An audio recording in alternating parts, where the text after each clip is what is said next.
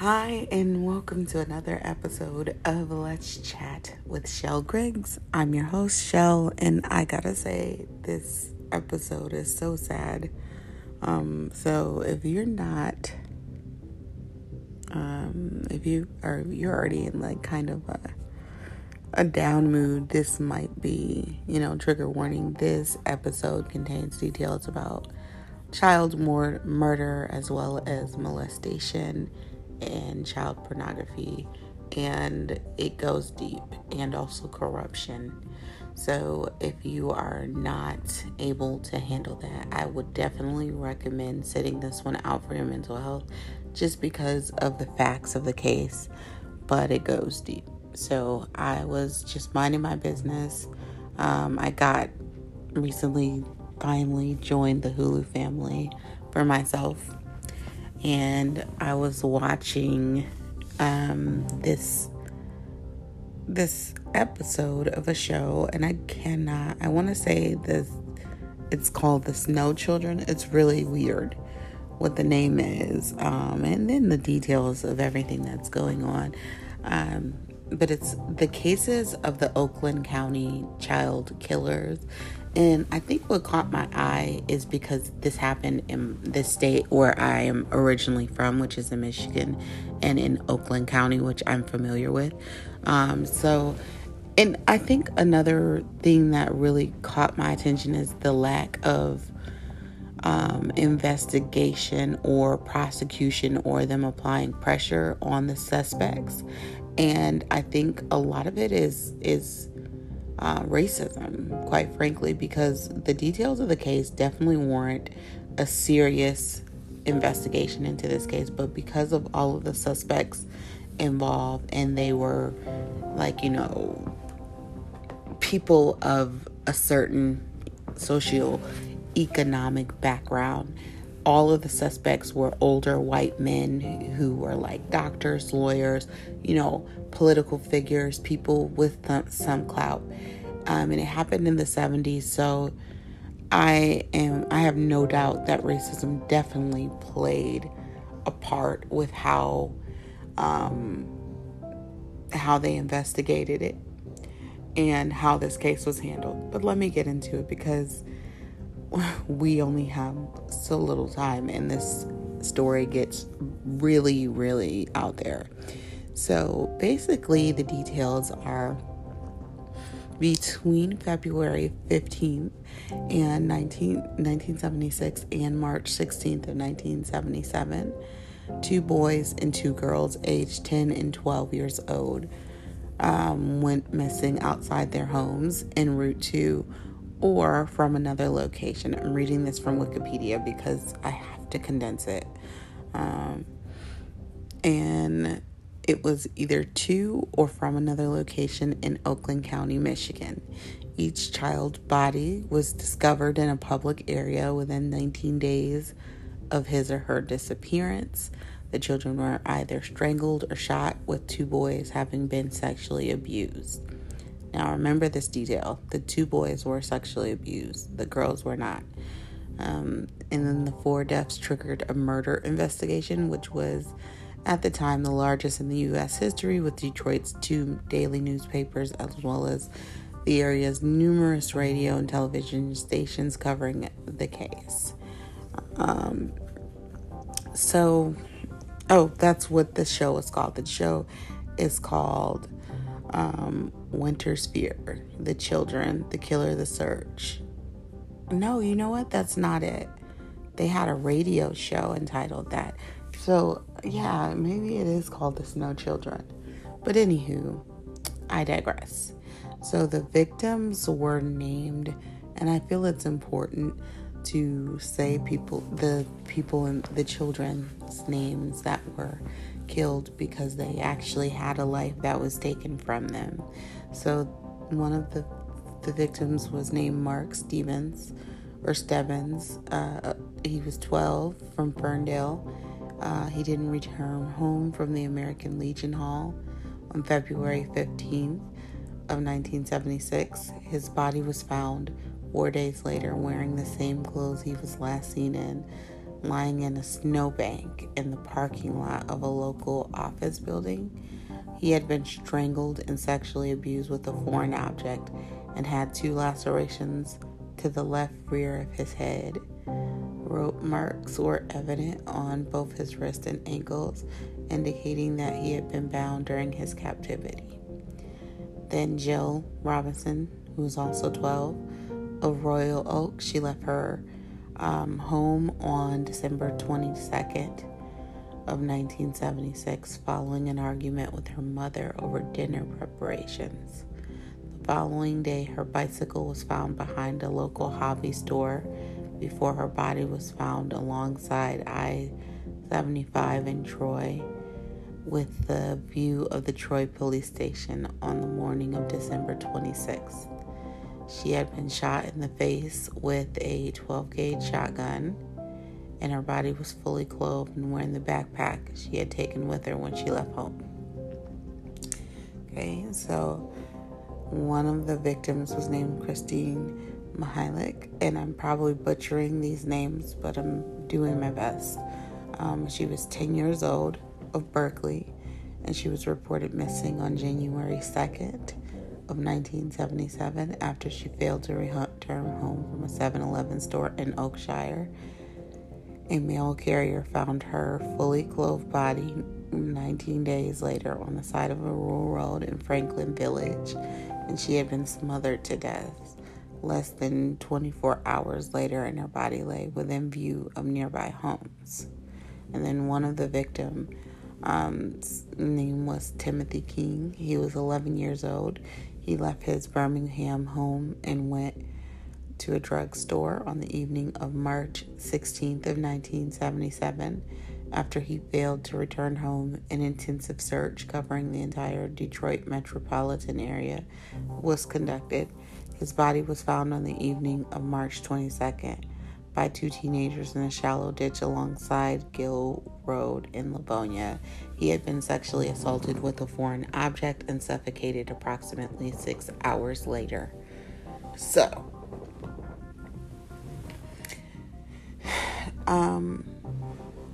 within the same period, there were a couple other deaths that kind of fit into the MO. But these 4 are the ones we're going to focus on, mainly because they happen within that year time frame of the other, within the small time frame of themselves. So they happened in the 70s, and I think it's important because our world has changed so much within these last 40, 50 years. That we start out just going back to that time. That was a time when people rarely locked their doors. They trust their kids to walk to the grocery store or walk home from school. And in some of these cases, the parents were saying, they knew everybody in their neighborhood, and that whole gamut of what people say when their child goes missing. I trusted people who live in a safe neighborhood.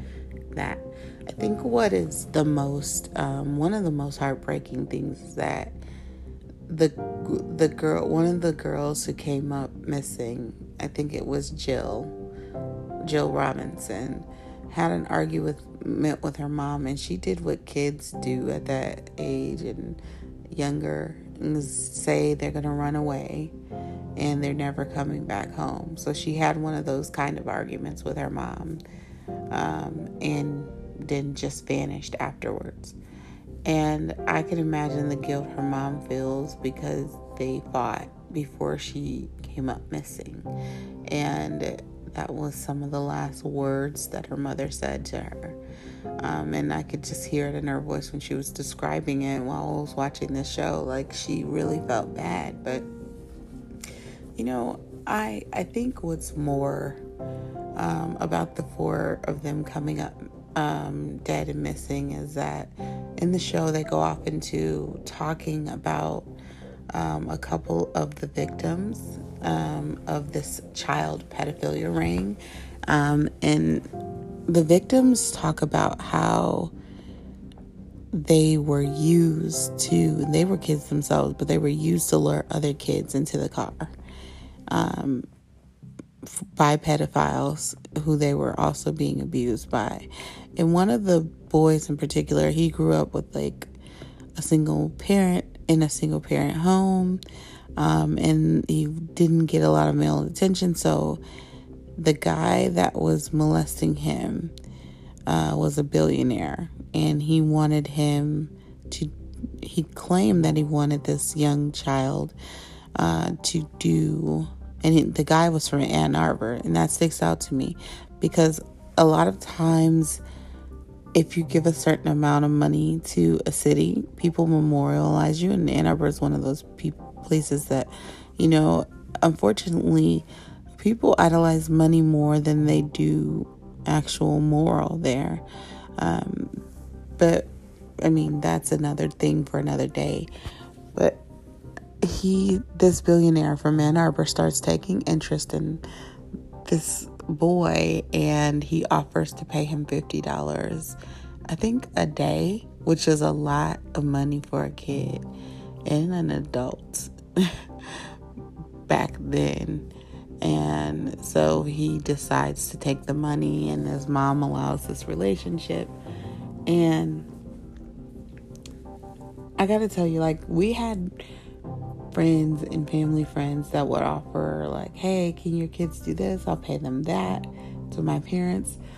But, so I don't think that's unusual. I think the unusual part is allowing someone to have full unadulterated access to your child for an obscene amount of money, because like these people were not related to this billionaire, and he takes an interest in your teenage child. And honestly, when the child talks, or he's now a grown man, but when he talks about the situation and what happened to him, you can very easily see how he was able to fall victim to pedophilia, because a lot of these people prey on those who are dealing with some kind of, you know, abandonment issues or whatnot. And so he paid this young boy, and he said he was paying him for model work, and he was just taking pictures of him, but the pictures got more and more graphic. Now, I don't know about you guys, but even back then in the 70s, if you say you're going to take my child to be a model, I'm like, okay, what kind of headshots do you need? But I think that's from me knowing and knowing a lot about modeling. I would want to see the pictures. Like, okay, well, what did he do? Where's the proofs and things like that? I would not just trust somebody to say, okay, let me take your child, your teenage child, with me. I'm going to have him or her be a model. I see something in them.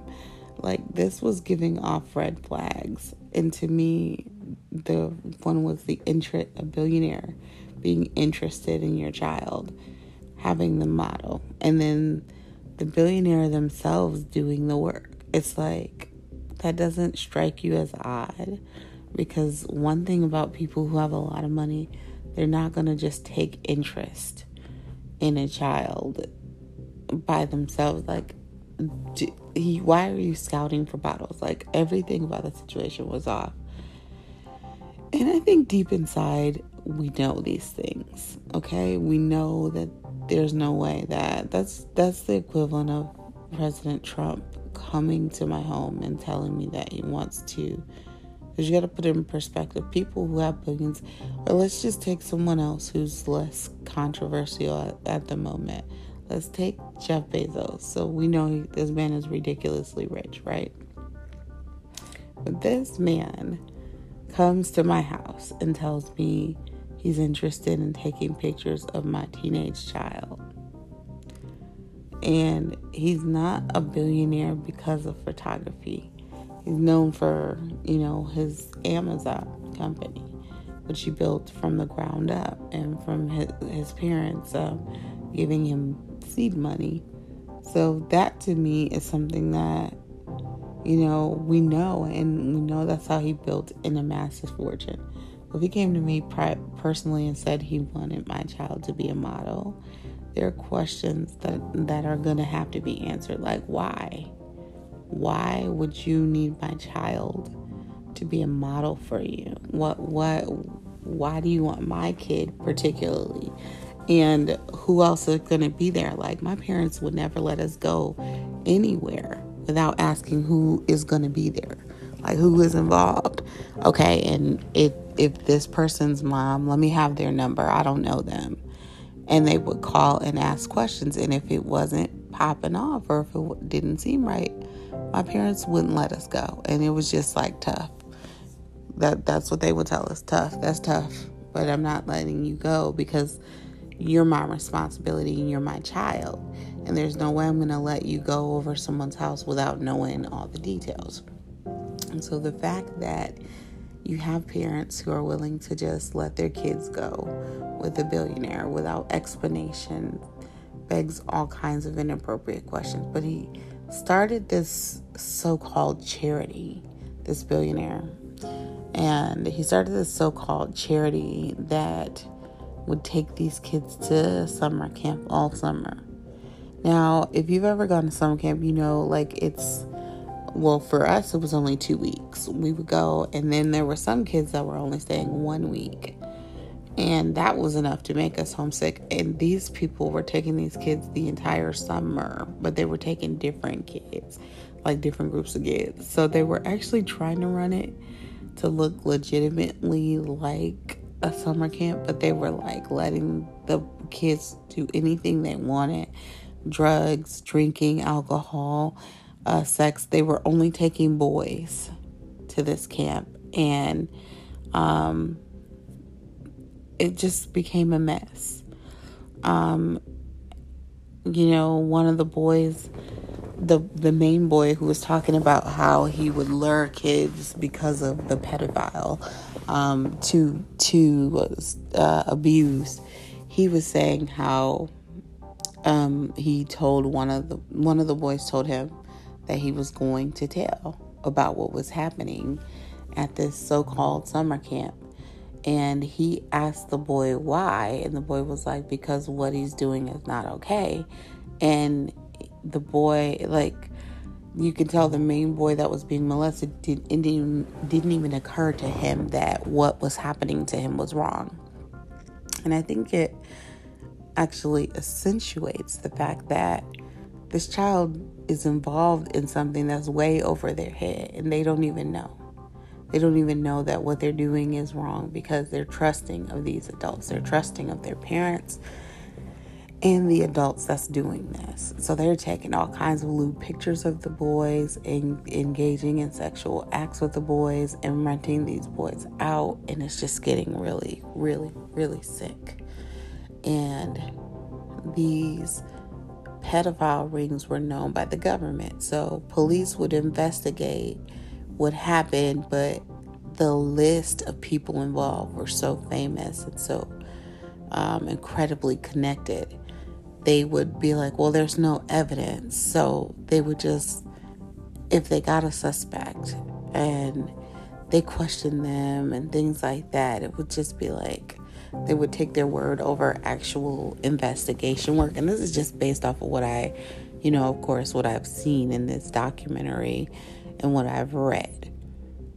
In reality, DNA has indirectly, that's what Wikipedia said, indirectly implicated 2 men, one of which has passed on, which just makes me angry because this happened in the 70s and DNA technology existed, and they really didn't use those things. And so now when the people are dying out because they were old as crap back then, and then, you know, I guess being a perv makes your lifespan shorter,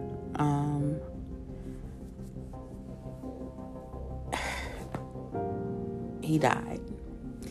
And one of the suspects died, and the other one is still in prison for things that he has done to children. And that's crazy to me that these 4 children lost their lives and that there was a whole pedophile ring or pedophilia ring that actually introduced a suspect, but they wouldn't look after him because he was well connected in the community. And I understand not going on a wild goose chase and believing every so-called accusation. But I think investigation needs to be started regardless of if you believe the victim. Because if the victim's just making stuff up that never happened, they need to be stopped. And if there's some truth to it, you need to investigate and find out what's going on. So there's that, two-part thing that's needful for us if we're ever going to live in a just society, if at least in how we, because I don't think it'll ever be completely just, our justice system, but I think that if we're ever going to achieve any kind of normalcy or fairness, we're going to have to start to prosecute crimes the same way. And they aggressively look for the killer. The police initially did, but then when they found out how connected the suspects were, it was like they really softballed the whole thing. Like they were just like, okay, we'll eventually get answers. And I don't like that. I don't like it for several reasons. For one, because people's connections should not make them immune for you investigating them. But 2, I think that it is injustice and a slap in the face for the families of those victims who need answers, who need closure. And watching that documentary was sad because you've seen how these people spent their whole lives in that detail,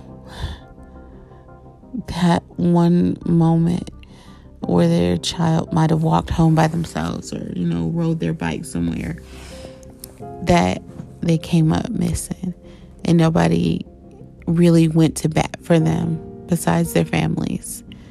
And there were a couple good detectives on the case who just wouldn't let up. But I think at that point there was just so much corruption because some of the people that were involved were allegedly on the police force. So I feel like that affects it because you could be colleagues with someone, who directly had something to do with it, and that evidence just comes up missing. So I just think that when we prosecute crimes, we have to do it in a way that's homogenous. We have to do it in a way that it's even, at least. You're going to go with all your gusto at one suspect because they're not the privileged upper class. And then you're going to treat the privileged upper class like, the things that they do, even if it's crime, is totally, it's legit. Like, they can do that. You're sending out the wrong message when you do that kind of thing. So I am praying that eventually everybody who was involved, because they abused a lot of boys, especially in that camp, when they had to take off their clothes and do sexual acts, and men were laying with these children like they were pieces of meat, and that they could just mess with them and then put them back where they were, and then just mess with them when they will, and then put them back when they want. And that's wrong. It is so wrong. A lot of times we don't prosecute people the way they should because of systemic misogyny, systemic racism, things that have been built into our society, and we've just kind of accepted it.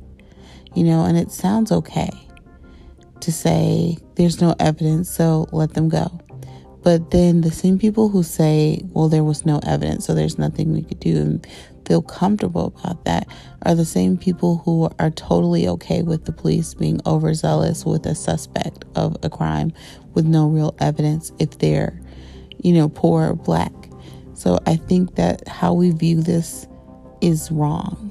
And at the very least, you know, there is some actually sworn testimonies by children that should put some people, or some of the victims at the time, that should put people at ease. And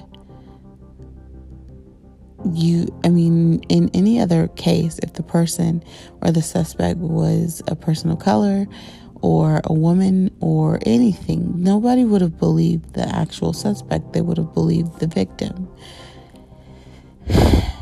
And if you are prepared to argue with me, or you think that I'm being extreme, look at Michael Jackson.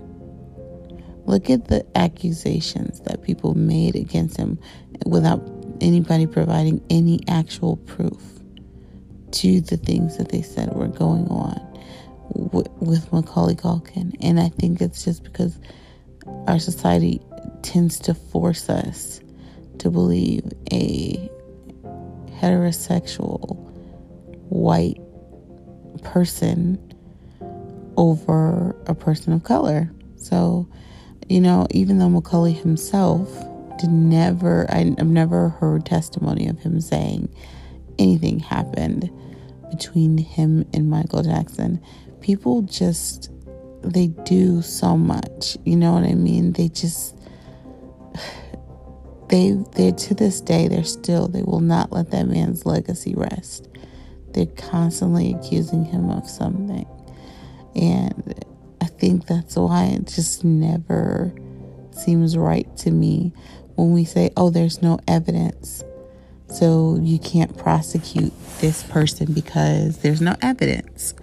There are plenty of times where our justice system, and especially the public, has passed judgment on a suspect because they just believe they did it. Whereas these kids have sworn testimonies and details that corroborate each other's story, and they didn't prosecute this person. And you can't say it's money, because I would definitely say Michael Jackson had more money than a lot of the connected people in the story, the well-connected and the rich white. But one thing he didn't have is the race card. He didn't have that, you know, I'm a white male in a privileged society where that tends to favor white males. It's systemic, and it's wrong, and it's disgusting in how it's handled, and even how they talk about it. It's just like, well, they were never able to find a suspect. No, they had suspects. They just didn't pursue them as aggressively as they would. Frankly, in my estimation, if that man had been black, if the suspect had been black, they would not have let black people rest. They would have been all in the black community, tearing things up high and low. They don't care. They don't care if you're rich. They don't care, because people say, well, that's just wealth privilege. And it takes away from the fact that there is systematic racism that affects our justice system. It takes away from the fact that there is misogyny that is built into our justice system and how things are viewed. Like, I just don't get it. And it was a well-known fact, because back then in the 70s, when, you know, this was happening, there were people who actually were thinking like they could, you know, they could go under the radar. There's one guy, he actually laughed about it. He was like, that looks like, because they had naked pictures of the kids, and he alluded to it, and he was like, that looks like the so-and-so kid that came up missing. And I think to live in that type of thing and statement turns your blood cold. It's like, you know, you can laugh and joke about that. Throw you under the jail. And the fact that they know these men by name, they know specifically who they are, and no charges have been brought up, is sickening and wild. The fact that they had these children's statement at the time when it occurred, and they didn't investigate or prosecute, is extremely wrong. And it's not like they wouldn't prosecute without evidence because they've done that before. So, you know, this is just a peek into this case. It goes deep into corruption and child sexual abuse and murder and just in general, just bad stuff. And this case goes deep. So maybe I'll do another episode at another time, but you can check it out. I think there's something about it on Hulu, and I feel awful for not knowing the name of the series, but guys, check it out if you can. And you can actually just Google the Oakland County murderer or killer, child killer, and it'll come up. But yeah, this case goes deep, and there's so many weird elements to it that, you know, I feel like it bears more discussion, but we'll get into it a later time for later days. Until next time, let's chat.